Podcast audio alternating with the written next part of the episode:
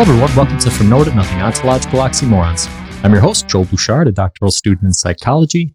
And with me today is Mr. Norman Gayford, a professor of English and philosophy. If there's a topic you'd like us to cover on the show, feel free to email us at from nowhere to nothing podcast at gmail.com or contact us on our Facebook page. Right now, you're hearing my voice. Or did you actually hear it just before now? Just before I pointed it out? When is now? Is now just a snapshot of the world at any arbitrary point? Or does it have duration? Could the whole monologue up to this point be considered now? If it's now here, is it also now everywhere? Have I said now so many times the word has lost any sense of meaning? Today we're talking about the present moment.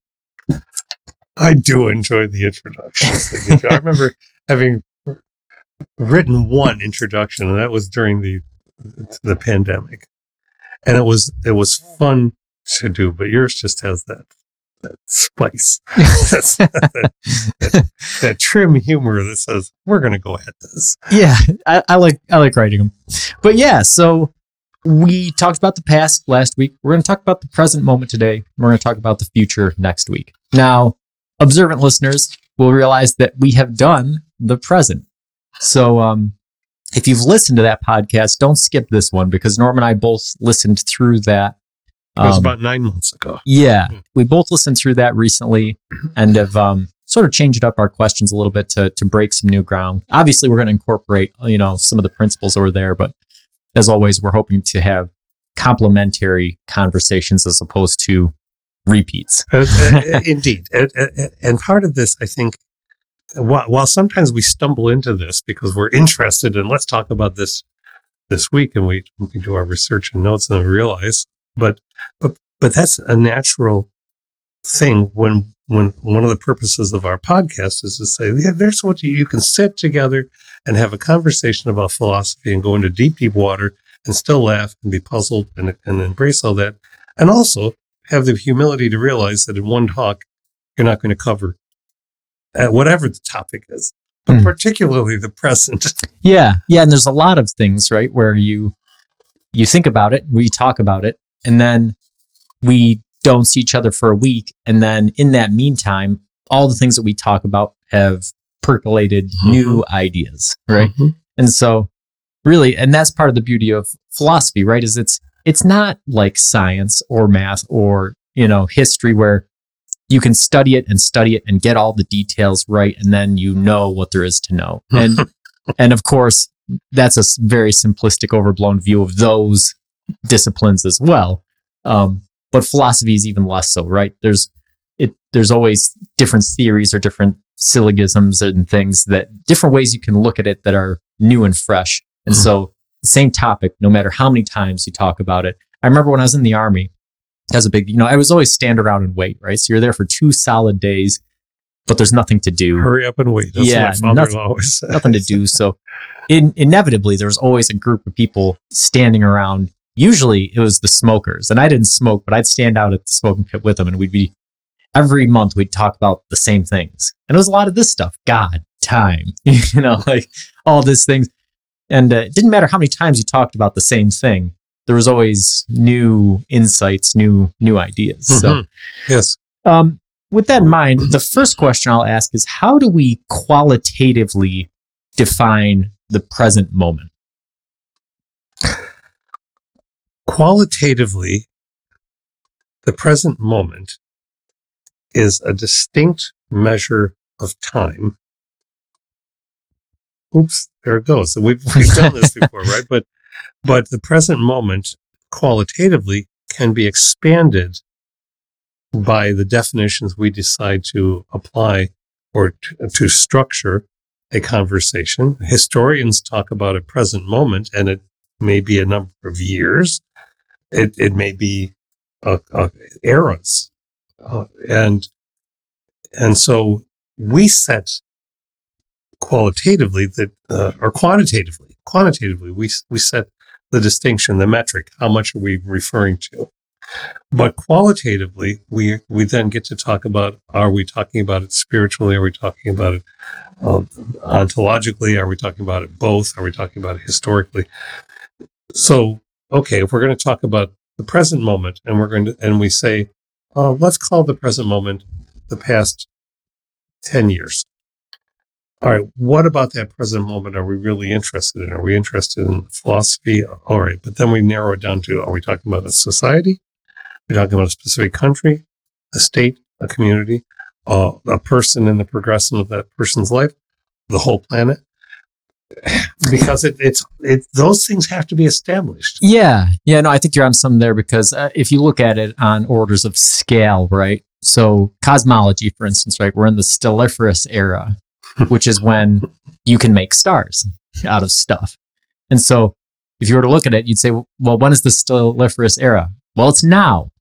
It's Yeah. the present. But really, it's been that way for billions of years, right? Or, uh, you know, some other things like uh, scientists have, are trying to determine whether we're in the Anthropocene, right? A new epoch in in the um, evolution of of the planet.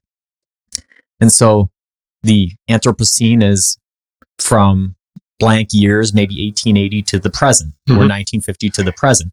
So that the present, right, is again incorporating decades. Now, so these are on large scales. Um, and of course you can you can lower the scale and we can lower it all the way down to um, the span a human lifespan and so you'd think in the, the smaller the scale the more focused the conception of now would be um, but i still think that there's something to what you're saying where it depends on what you're focusing on right like when i fill out a resume i'd say that where do you work okay well i work here now but I've worked here for the past 10 years. So that is a little, a, a, a miniature epoch, right, Mhm. in my life. But 10 years is a, there's a good chance that's, that's over 10% of my life. So it's a huge chunk. You know, we, we wouldn't, we wouldn't normally think of that as being the present or now. Um, Right. But it's since we're focusing on a certain thing, continuity in a certain respect, we can sort of justify using the language at least. Yes, we can. I, I, I, I absolutely think so. And, and if we think about visualizations, uh, what you just talked about in essence could be either a circle and a larger circle and a larger circle or a Venn diagram. But I also think I've been, I've been having some wildly uh, interesting to me thoughts this week because of all the different things I've been reading and and you know it's, it's not going to be nearly as wild a thought as I thought it was at midnight when I came to it a couple nights ago, and we'll get to that. But to me, uh, a representation of that would be the idea of the tesseract, which one can go to and look up tesseract animation. You can see it on on on the web. Representation of the fourth dimension, Hmm. really. But you will see a, a moving, uh, turning figure that goes from a square to a rectangle to a trapezoid to something uh, indescribable in common terms, shifting, constantly shifting. And I, and I think that that's what our, even when we try to narrow it to a 10 year uh, or a one hour span of, of life, there's still all of these gloopy, moving parts about what we mean when we say moment or now. Yeah. Yeah. And so, you know, we'll we'll get into the the nitty gritty of it for sure. Um, but yeah, qualitatively, I, I think it's important not to lose sight of that because as much as we like talking about the abstract and we like picking apart the the mysteries of the universe, Mhm. right? Mhm. Um, one of those mysteries of the universe is our commonplace, everyday experience of what is happening now to us, right? Yes. So we talked last week about philosophical views on time. Yeah. Are there any theological views worth mentioning? That's an interesting question, Joel, because I often do not uh, untangle the idea of theology and and philosophy. I think they're bound up together, although theology has a very specific uh, narrative, apologetic intent.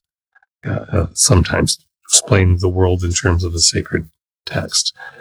Uh, but that being said, I think that that, uh, for instance, if we go back to Saint Augustine. Uh, we talked. We've talked about Augustine many times, and there was one that I uh, I was going back through notes and going back through some readings, and I found something we hadn't mentioned before. Uh, Augustine said the time present of things past is memory. Hmm. he was, he was talking, uh, not, a sacred text, but he was talking beyond that theologically. The time present of things present is direct experience. The time present of things future is expectation. So if you boil that to, all right, so we're talking about memory, experience, and expectation. And then he takes that and works it into discussing his own life and works it into discussing what, what we learned from uh, sacred text.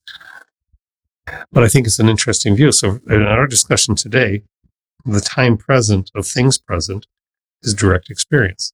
Hmm. So we uh, think of direct experience when we're saying, well, we're talking about the present moment, then we are all, uh, by Augustine's terms, and I think there's something here with this that we are we are necessarily thinking about what our experience is. But this morning, before you know, we were talking about all kinds of things, uh, and and things that stay with us because they are so moving or so troubling or so microcosmically indicative of something major that human beings do. Um, our our direct experience. We don't have direct experience of everything. We have indirect experience of many things, and so even indirect experience can be rendered into a direct experience. How I respond to something that's going on half halfway around the planet, I didn't experience it, but I did experience an image of it. I did experience uh, rendering of, of, of the text of it. And that makes me think about the experience that I have closer to home. Hmm. Yeah, we talked that about that a little bit last week in the episode about the past, how we have access to things that have happened or that are happening um, indirectly in a lot of ways. And we've talked about this in the past, We right? have. A priori versus a posteriori, you know, and, and the differences in, in the ways we come to know things and, and what they, what they mean. And, um, it's funny because during that conversation that you're referencing, um, I had a similar experience on a completely different scale. You were talking about how your granddaughter yesterday. So we're in Western New York, right? One of the coldest places in the country. Normally, this time of year, the weather is very bad. We have a lot of snow and it's very cold, and we will next week. Um, but yesterday it was 60 degrees and sunny, right? And so every once in a while it happens. And those days are always my favorite days. I'm not sure why, if it keys some memory from my past or something, but to be, to have the sunshine out and the wind blowing, but have it still be cool, right? It's Mhm. still kind of cool, bordering on cold outside. You know, I was at work and um, I was helping a guy. He was driving a, a forklift to pick up some some crates, and I was sort of guiding him on the ground. So while he was taking this crate over to put it in a separate spot, I had a couple moments, and the sun was shining, and the white clouds were moving through the air, and the wind was blowing my hair, and a train was going down the Mhm. tracks Mhm. and just took a deep breath of this cool air. And all of a sudden, that the present moment there had so much significance, and you couldn't point out why it was, but it was different from other present moments I experienced, right? And I Yes. think that that's part of what's tied up in what what Augustine Augustine there was Now, saying. you were talking about a sensual experience. yeah, Your senses were full on taking it in. there was a there was a heightened Yeah. um, sense of direct experience as opposed to um, even here, right?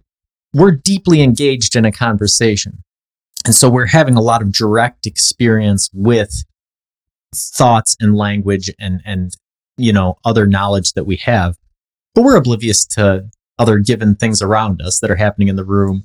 Um, you know, if I stop and listen, I go, okay, I can I can hear the, I can actually hear the computer fan running. Mhm. I can actually hear my wife padding on the treadmill downstairs. But in the, paper conversation, in my lap. yeah, but in the conversation, right, you lose track of those things.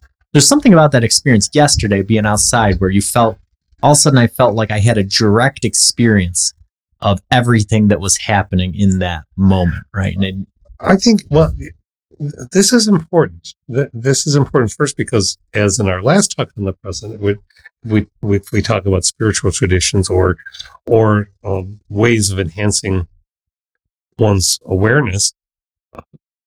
You had one of those, but you mentioned my granddaughter, and I and, and the same thing comes out of preschool. Uh, hands me her jacket. Said, "Are you sure you're going to be warm enough?" I'm fine, Grandma. I like the air uh, hands me her mittens, hands me her backpack, and then shakes her hair and, and asks me to take a rubber band that was holding some part of it, shakes her whole hair and says, run. And we, and, and so we ran. And when we get to the end of the field, she, she said, I love the air today. The air smells like fresh and, and spring and things. And that was a five year old articulating, right? But it's what you were just saying. yeah, Yeah. Things. Hmm. An awareness of lots. And and we and a book that we will talk about later, but one of the you and I read so many different things and suggest things to each other, and, I, and I'm I'm trying to remember which book this came out of this week. but there is um it may have been an article in the New York Review of Books, but the point is that our perception, our visual perception, is so acutely small that we hold our thumb out in, in front of us and essentially the width of our thumb is where we are visually acute and everything around us is just vague.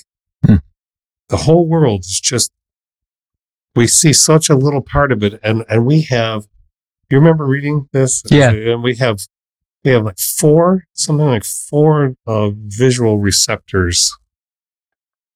There are plants that have 27.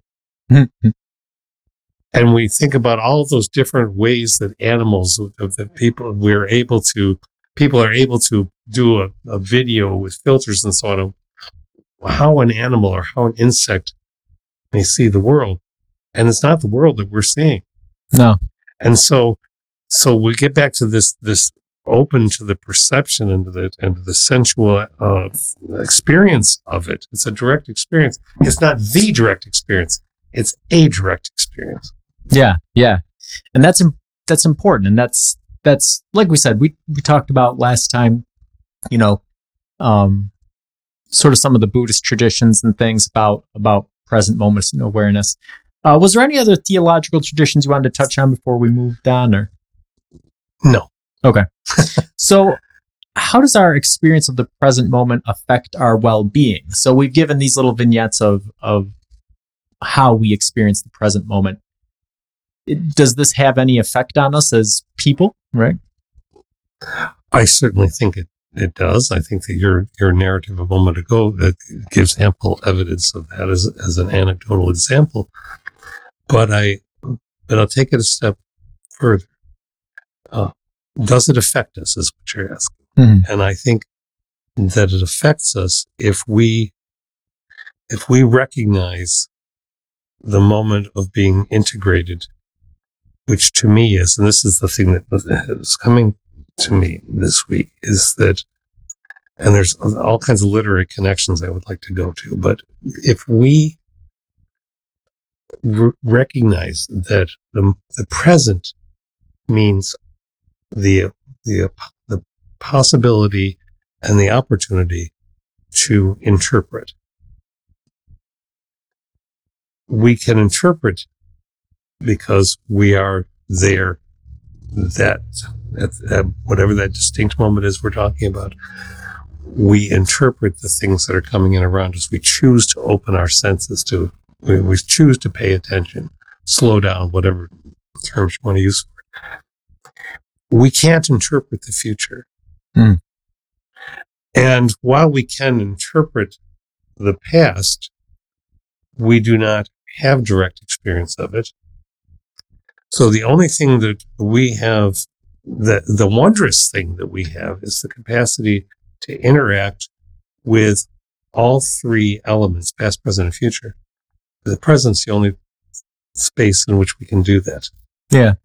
Yeah, I think that, you know, trying to study the past is sort of like looking through a photo album full of blurry photos, right? Hmm.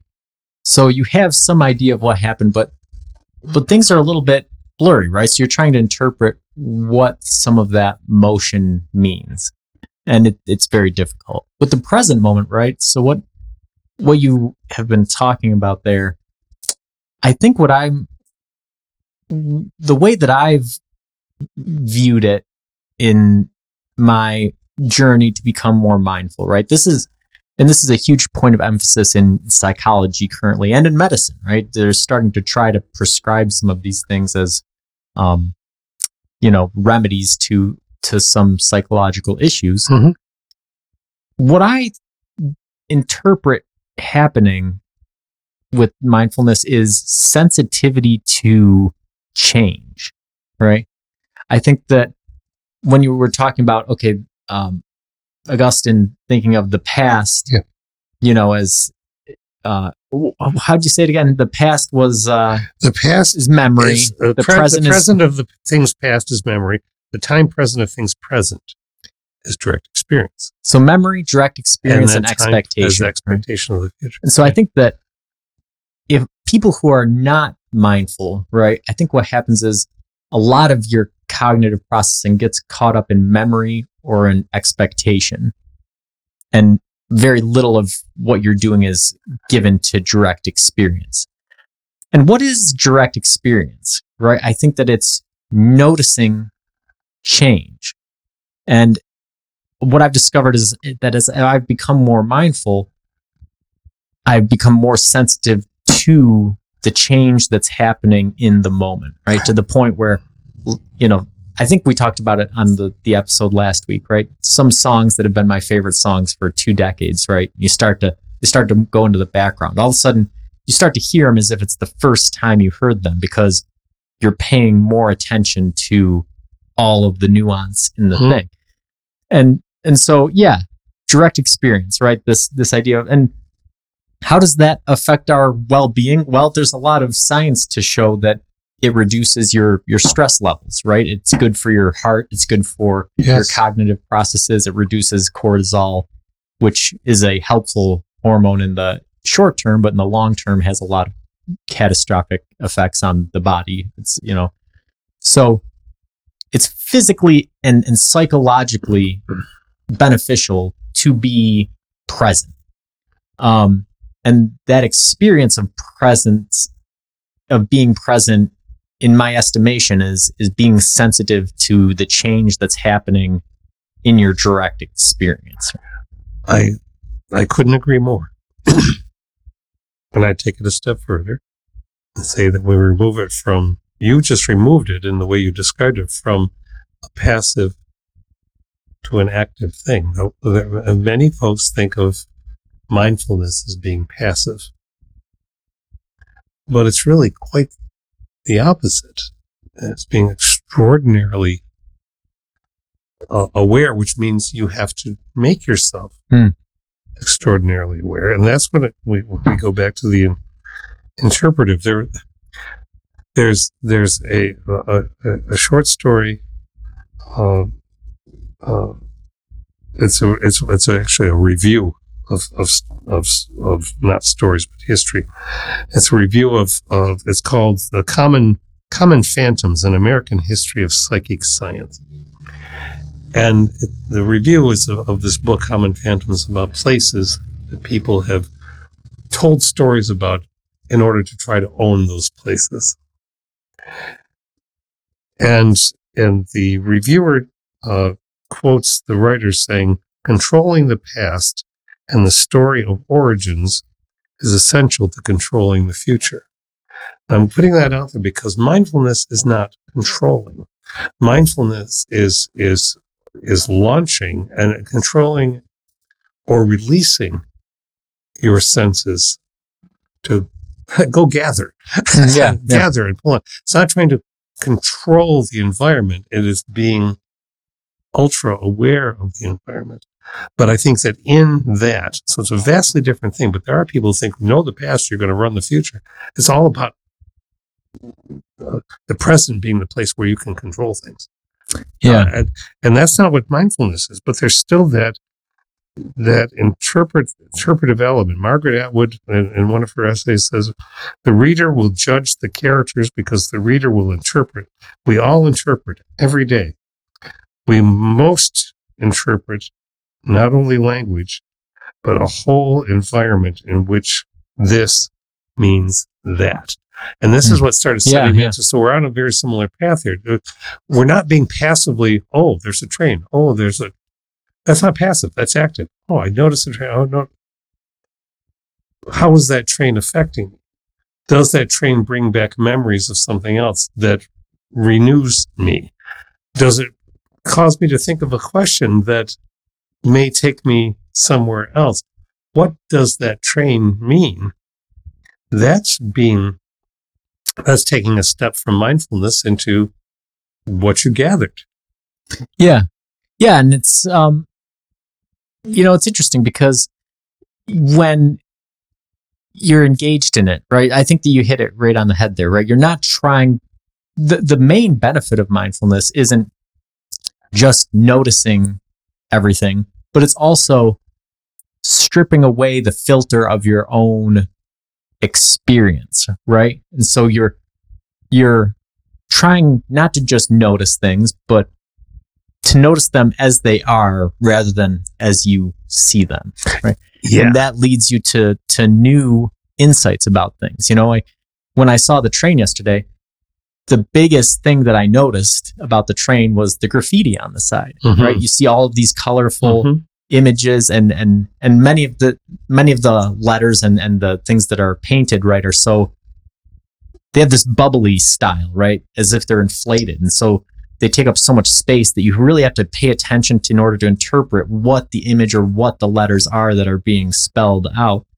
and even disassociating them from the words or from the things that they saw and just looking at the colors and the shapes right and and yeah It's you know, art. yeah right and you are engaged, actively engaged in, a, in an interpretive, excuse me, an interpretive process wherein you're appreciating or contemplating what those shapes or those letters might be doing to you.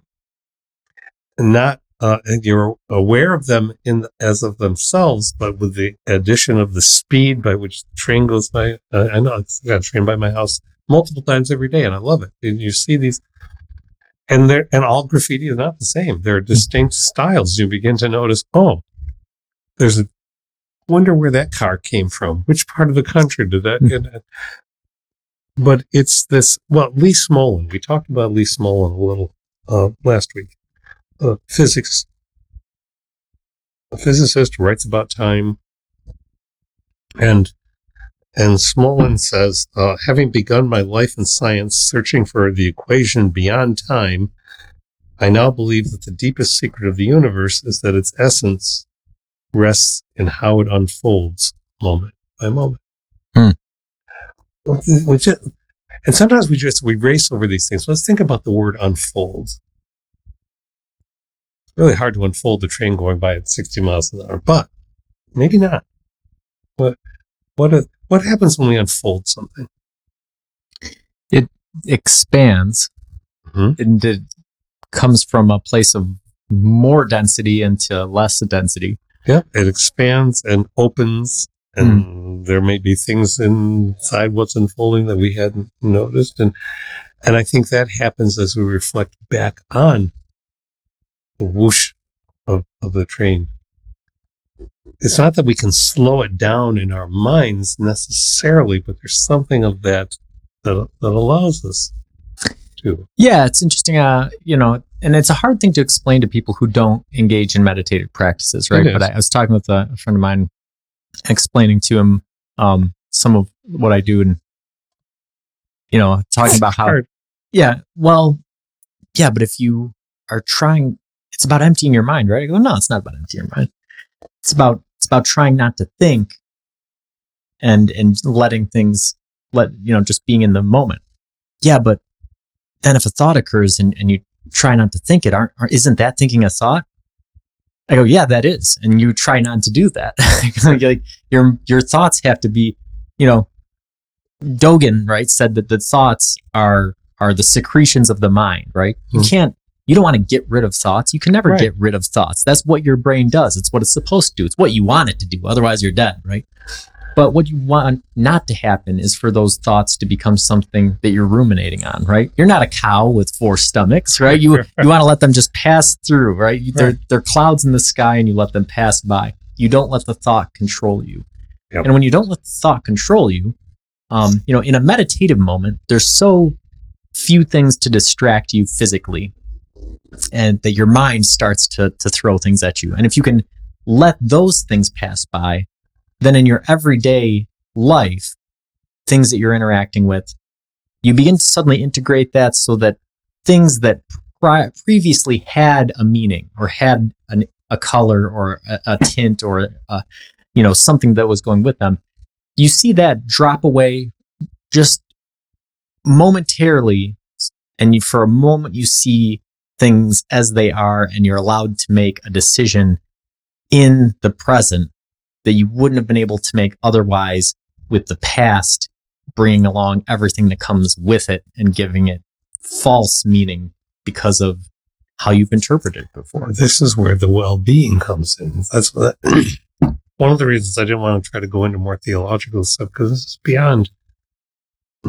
theology, or this is this this really uh, interesting fusion of spirituality, neuroscience.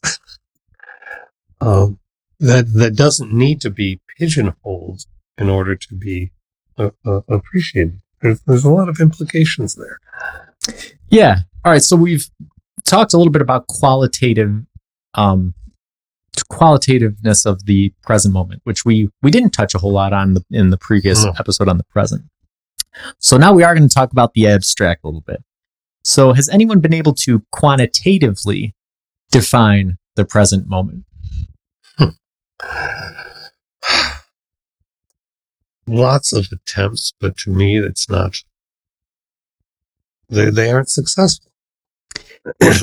Uh, so I can say, well, there are many people, and you can name some of them. I can name some of them. But many, many people have tried to do something that we mentioned last week. It comes back the back to the you can't really the, the paradox, Zeno's paradox. You can't really the turtle can't get moving, Hmm. right?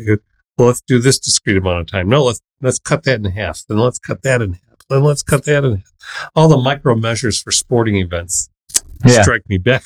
An old guy. Back when I was a kid, they they weren't measuring a lot of the speed of the baseball, but then we measure the speed of the baseball.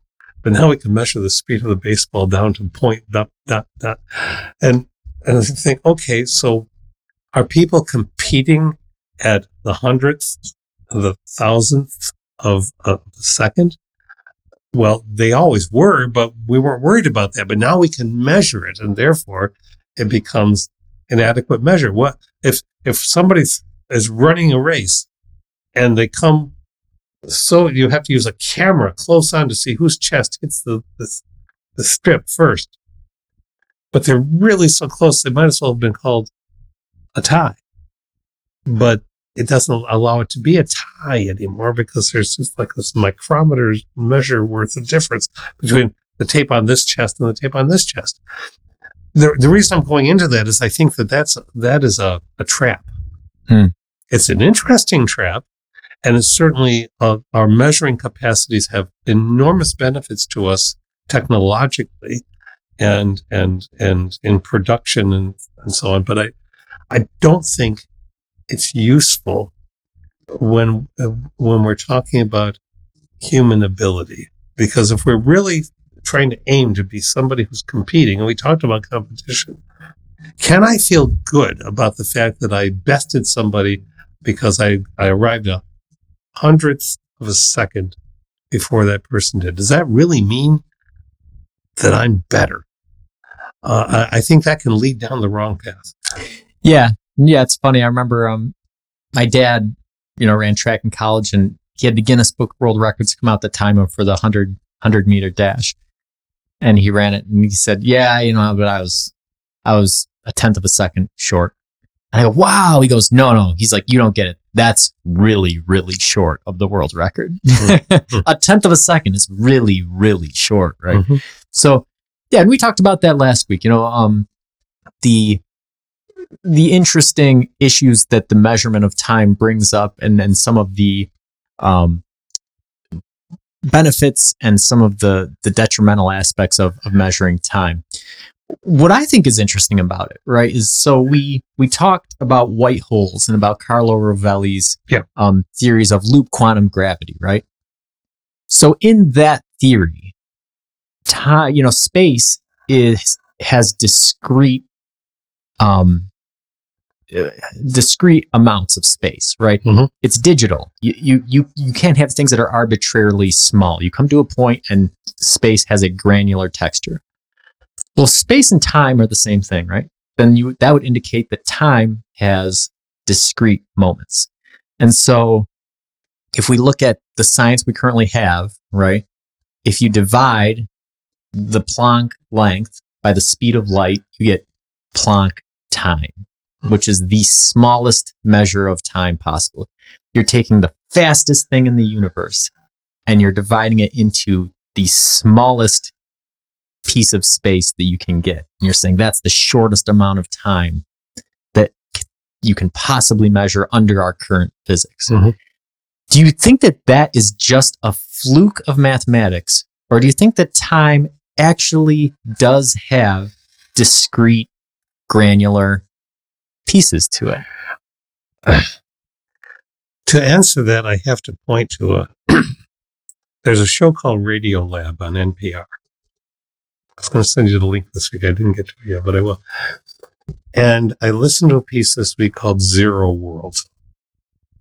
There's a. re- I'll- um, I won't take long with this, but it's a, it's it's a fascinating look at mathematics. A, a particular person in mathematics now, but it's not the first time it's been thought. But we cannot we think we're, we're told there is a certain door you keep closed. You cannot divide by zero. Hmm. and this was an exploration of well what what what happens if you you go through that door? And this mathematician is talking about going through that door um, and and did some exper- experiments for instance with with calculators and so on. And when you try uh, it depends on the machine you use but when you try uh, to divide a number by zero, the calculator won't stop. It just keeps running and running and running. Well, I, I- didn't try it on my phone because I didn't want to frag my phone, but I'm listening to this and I'm listening to other people talk about it, other mathematicians talk about it. What it essentially means is the implication of this is that zero equals everything. Hmm. Zero was one, zero was two, zero was three, zero was all. So the whole universe is zero. And this mathematician said, I, I realized this, this bothered me for 40 years. And I think I'm at the place now where going, I'm, I'm going through this door and I'm going to go to the desert with a tent and just pay attention to the things that I sit and pay attention to because everything is one. And then mm-hmm. it goes back to spiritual traditions that the, the, the two are one. And, and, and, and there are there's another mathematician saying, well, yeah, you can do that, but all, but that's just so banal because it's, well, okay, so the whole universe is one thing. Well, that's not very interesting. But Plato thought it was. Yeah. Yeah. No, it's, And so to answer, so your question was, I, I I went off on a tangent, but it really wasn't. yeah. So Planck time, Yeah. right? Can you, can you, Are there discrete moments of time? there, Planck time would tell us that there are discrete moments of time, but I think that there are those who would also say that that's, that can be useful in theory, but it's a distraction from deeper humanity. Yeah, I think that I I like that, and I hope you really send send me that I link will. because I, will. really want to. World's interesting. Th- yeah, and you could this can be demonstrated um, through um, examples of infinity, right? Because essentially they're the same thing. Yeah, they were talking about that. Zero to one, right? You think, okay, well, what's the difference between zero and one? It's one. Well, but not if you start using fractions, right? Because then you can have a tenth. And so if you have a tenth, now there's 10 things inside of one. And if you go to a hundredth, well, now you have a hundred things 0.01, 0.02, right? Well, there's no limit to the number of times you can split up the number one. You can keep going decimal places, the thousands, the millions And that's and on and on and on. So essentially, and that's what dividing by zero sort of ends up being in a way, right? Yeah. You you come to the conclusion, again, in a very Buddhist way, that everything is at once nothing and one thing, right? And zero and one is all there is, and zero and one are also sort of in infinite, right? You can't think have an if we- infinity plus one. Right. Yeah. Even though kids say that, I like you infinity. I like you infinity plus one. It means nothing. Yeah. so I think if we take that to our question of loop quantum gravity and discrete moments of time, Yeah. I think that's sort of the practical implications are, right? If if loop quantum gravity were to represent the way things are, and there were discrete moments of time, Planck time, I think that if you got down to that moment, the you'd have a frozen universe, right? The the wave, right, where we talked about free energy, right, Mhm. and this release of heat, it'd be as if you saw a wave in the ocean and it just stopped, right? And in that time, there is no time, right? So you are in, and no time is an indigenous aboriginal concept in Australia. Fascinating. The dream time or Hmm. no time, right? Okay. So you, so it has meaning, but we don't really experience it directly. So we're experiencing it as a thought experiment we're experiencing that thought experiment, and that surely does something to the way we look at things. Yeah. That, that picturing that wave slowing down and, and then just stopping. I think that's the value of it. There, there's a, a short story, science fiction short story I read this week called uh, the the truth of fact, and it's by Ted Chiang. And one of the characters is uh, he's in a culture that's being studied by an anthropologist and a priest. and he's explaining what he's learning about writing because it's a non writing culture, it's an oral culture. And the young character is learning writing says, Our language has two words for what in your language is called true. There is what's right, and there's what's precise. And I had to write that down for, for us today because that's what you're talking about with Planck. Well, th- there's what's precise, but is it right? yeah, yeah. Can you ever freeze the wave? Right? Is that even a thing that that exists? And it raises. There's an interesting question that raises off it, right? Which is, why does everything seem to experience the present moment in synchrony? Right? Because we think about this, and so present moment, right? We we look through a telescope, we see back in time. Yeah, we see yeah, something as it was a long time ago Yeah, yeah. but that is in the past, right? If I were to look at a telescope or somebody, you know, looking through a telescope a billion light years away from us, if they see us having this conversation, well, you and I are long dead. We're gone, right? It is not our present. They Mhm. might see us Mhm. moving, but we we are no longer there. So the present moment seems to be synchronous across space and time, but yet there's not a really good reason why it should be, is there? No, I don't think so. As a as a lay person, I, don't. I I and well, we're back to Rovelli. Rovelli's uh, Rovelli says we are stories contained within the twenty complicated centimeters behind our eyes. Hmm. That's in the order of time. You know, one of those other books we love. What causes us to suffer is not in the past or in the future. It is here now in our memory, in our expectations. We long for timelessness. We endure the passing of time. We suffer time. Time is suffering. I like that he used memory and expectations. Right. We're going because Rovelli knows Augustine, and Right. so and it, it's clear he's a very literate man, going to Dante and everything in the other book. So, which is kind of fun. We're pulling so much together with this. Uh, so suffer. So so no time. So the wave that freezes, the the the um the thing that's precise. Is it right? Because does it relieve us of any suffering? Hmm. There's another way of looking at it. Does it? Uh, uh, we talked about last week of a character saying, "I need my pain." Right? I, I, not not that I want to be in constant pain, but I need the learning that has come from, and I, I can't be fully human if I don't feel. Hmm. And Planck time might not allow us to feel. So it may be very precise, but it may not necessarily be right. Yeah, and so this is really interesting, right? Because we we mentioned how space and time, right, are made of the same fabric. And I think this is going to lead into a new episode, uh, an interesting episode down the line, right? Because there are now a, a sizable group of physic physicists that are saying that that paradigm is doomed, that it's not going to hold up. Hmm. Space and time are going to have to be separated at some point. And I think that this might be the crux of that issue, right?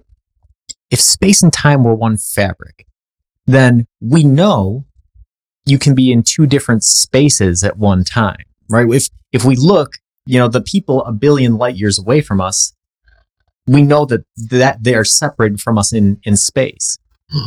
But yet, if they look at us in time, they'll see us in our, you know, they'll see us in the past, a billion years in the past the present remains the same across time, despite the fact that space and time are of the same fabric. It's incongruous. It- that, that, that, that's, that's exactly it. Because I, I know when, when people talk about this, it's as if somehow all that light is coming from way back there where it all happened. But space is equal in every direction. so the light from us is, is going there. If they are still alive, they'll see us now. How many billion years later? Mm-hmm.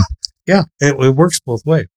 yeah, so it, it's an interesting thought. So how how do we reconcile this with the, the theory of special relativity, right? So Einstein talked about the present as as a hyperplane, right? This, you know, it, why does it seem that? And he was also very vocal about time being a stubborn illusion, right? He was. That I, I think that's probably the most the most useful thing of, of, of is is the idea of of of, of Einstein uh, being uh, uh, back to that word an eternalist. That it's all an illusion. So so your question is is how do we how do we reconcile that with our experience? I suppose. I don't think that we need to. How's that for wishy washy? But I, I, I don't mean it to be.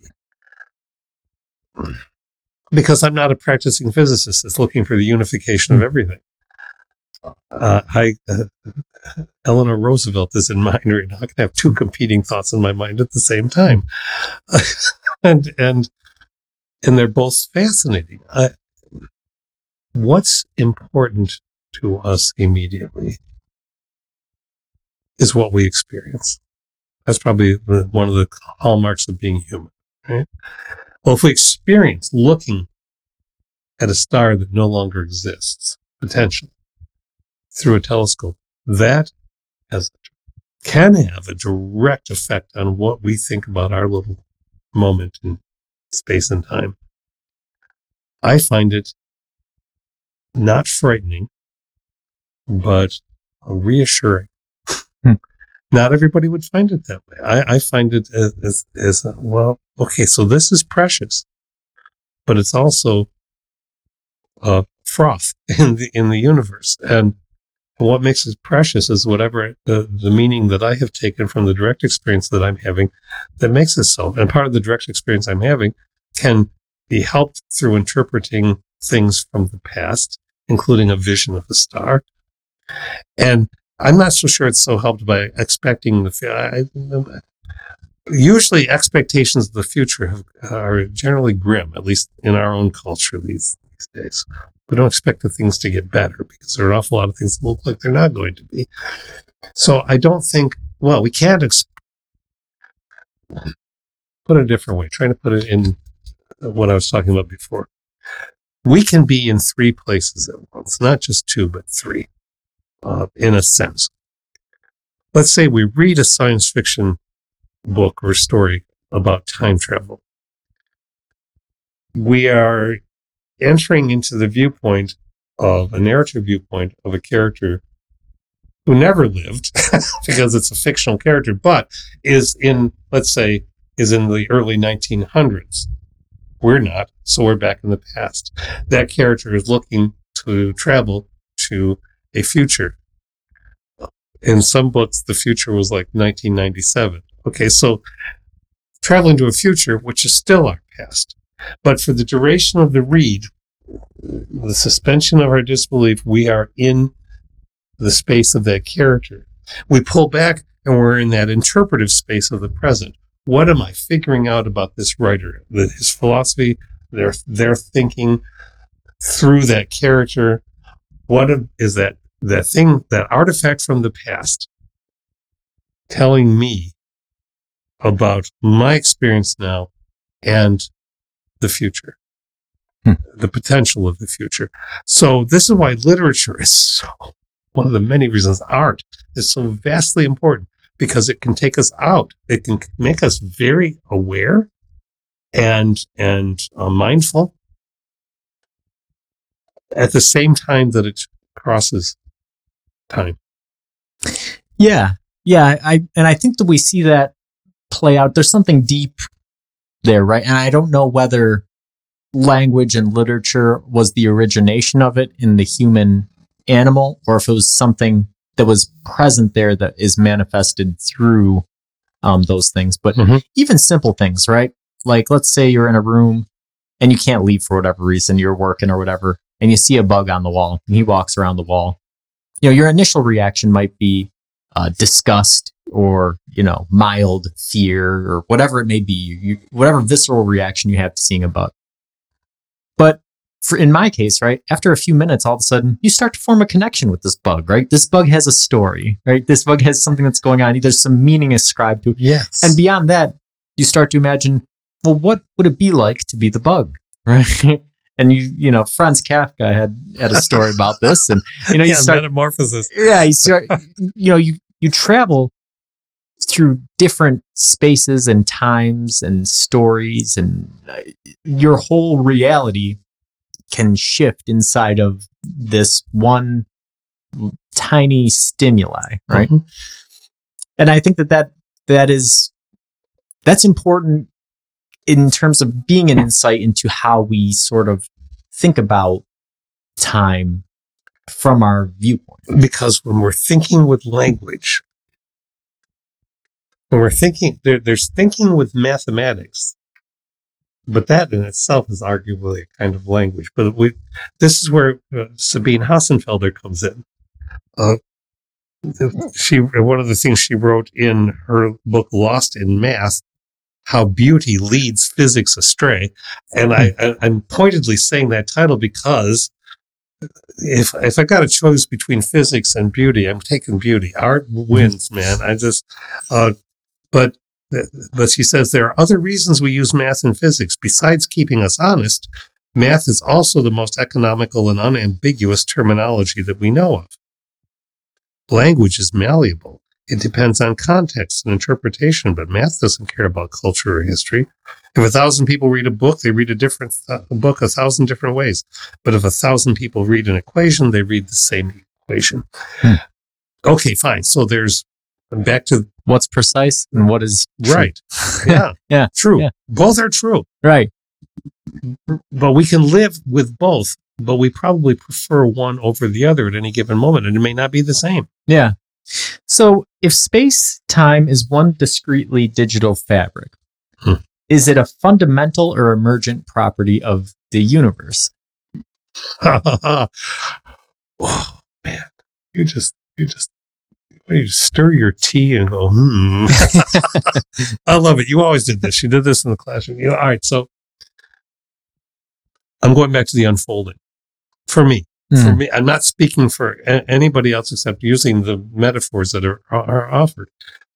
Uh, if space and time unfold as the universe progresses, whatever,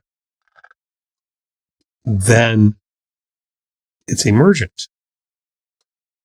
Uh, and and even if we go back to the idea of the Big Bang, which we've talked about many times, okay, so nothing, then an entire universe in the space of microseconds, right? There it is.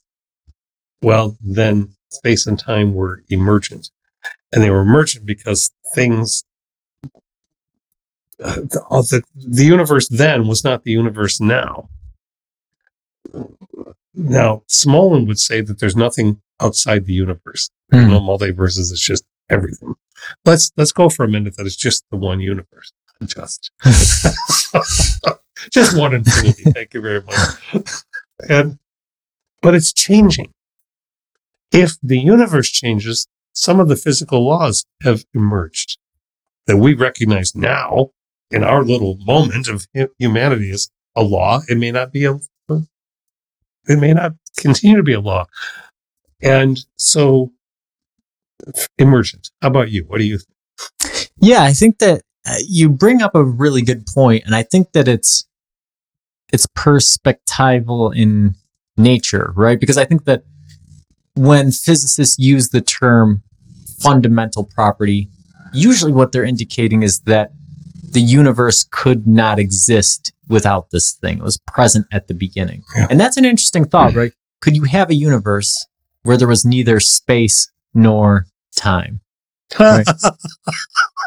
But I think that the way that you described it is viscerally more um, motivating, which is that, well, if we can identify the origin of the universe as taking place at a discrete moment in space and time, Hmm. Um, then it's emergent, right? It, it's em- it's constantly emerging. It's something that is that is constantly being made. So in that way, the views of what's emergent and what is fundamental are not necessarily any different from one another, right? Yeah.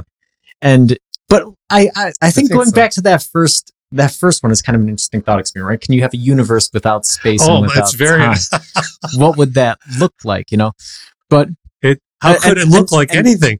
right, and it, it but it takes me back to you the the Aboriginal, right? Mhm. what, what you mentioned there and you think about dreams and i know that you've had dreams as i have where um you know i'll fall asleep and, and my watch monitor will tell me exactly how much time i was in rem sleep Hmm. right and in the space of 10 minutes i've experienced weeks of time Yes. in a space that does not exist right Yep. so, okay, you can argue that the space is the neurons in my brain and that the time is real. It's just distorted through, you know, whatever processes are taking place in the timekeeping, you know, pineal gland in my brain. Or But it has happened, right.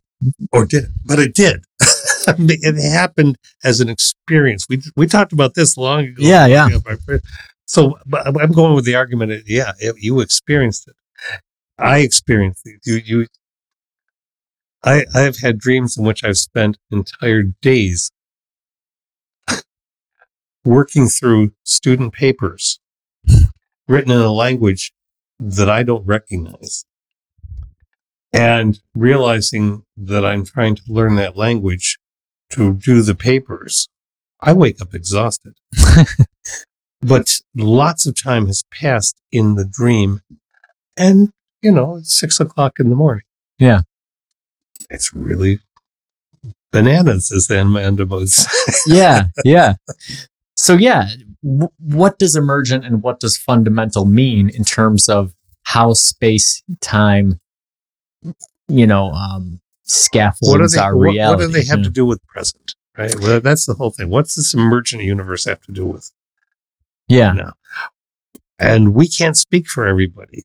We cannot. Sometimes can't speak for ourselves. Well, it means this to me now, but now that was five minutes ago. Now it means this to me, and that doesn't that doesn't undermine what it did mean. It's as you scaffolds.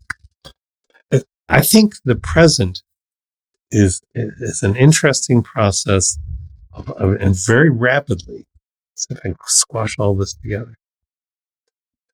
Experiencing a moment means unfolding, looking at, experiencing, thinking about, interpreting, and then we fold it back up, Hmm. and we we put it away, and we take off the next blanket.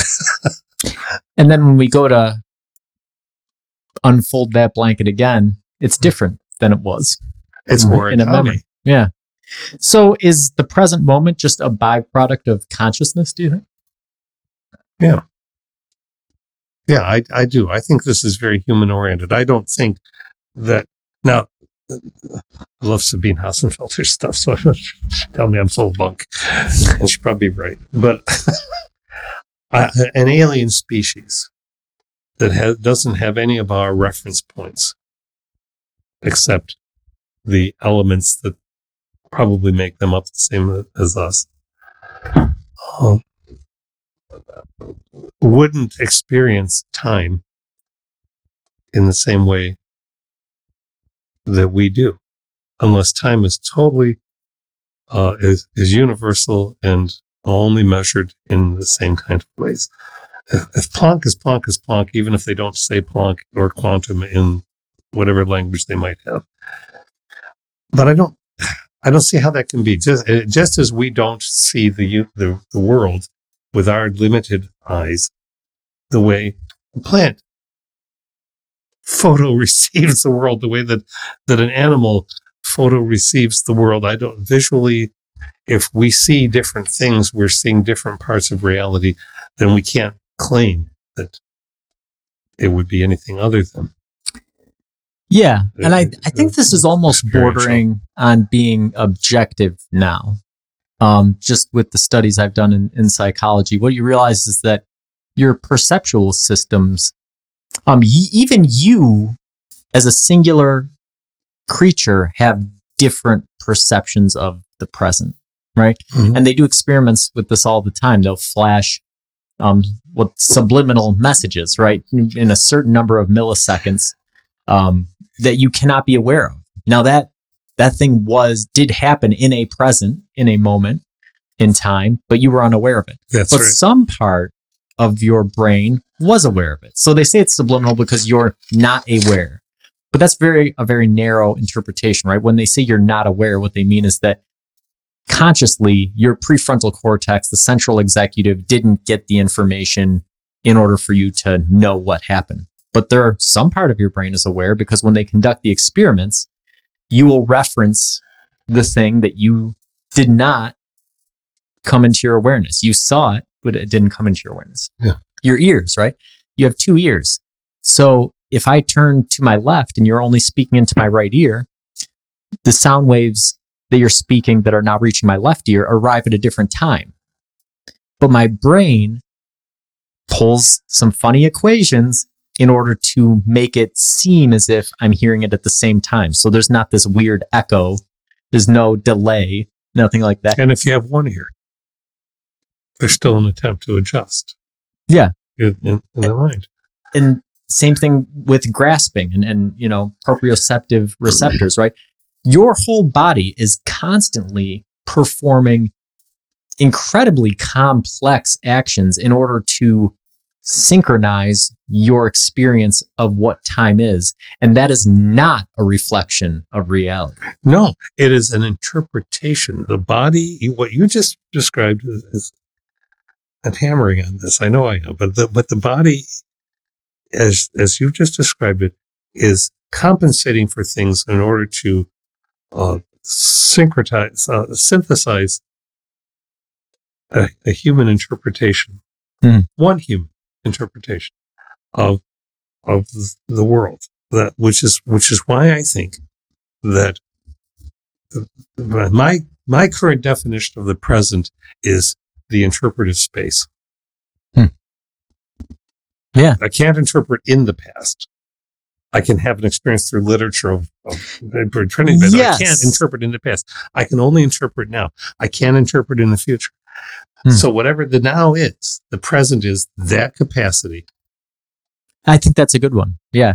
Because when you're reflecting on the past, you are in some way interpreting the past, right? There's no true reflection on what happened as we talked about last week. There's always a coloring that's happening as you interpret it in Yeah. the present.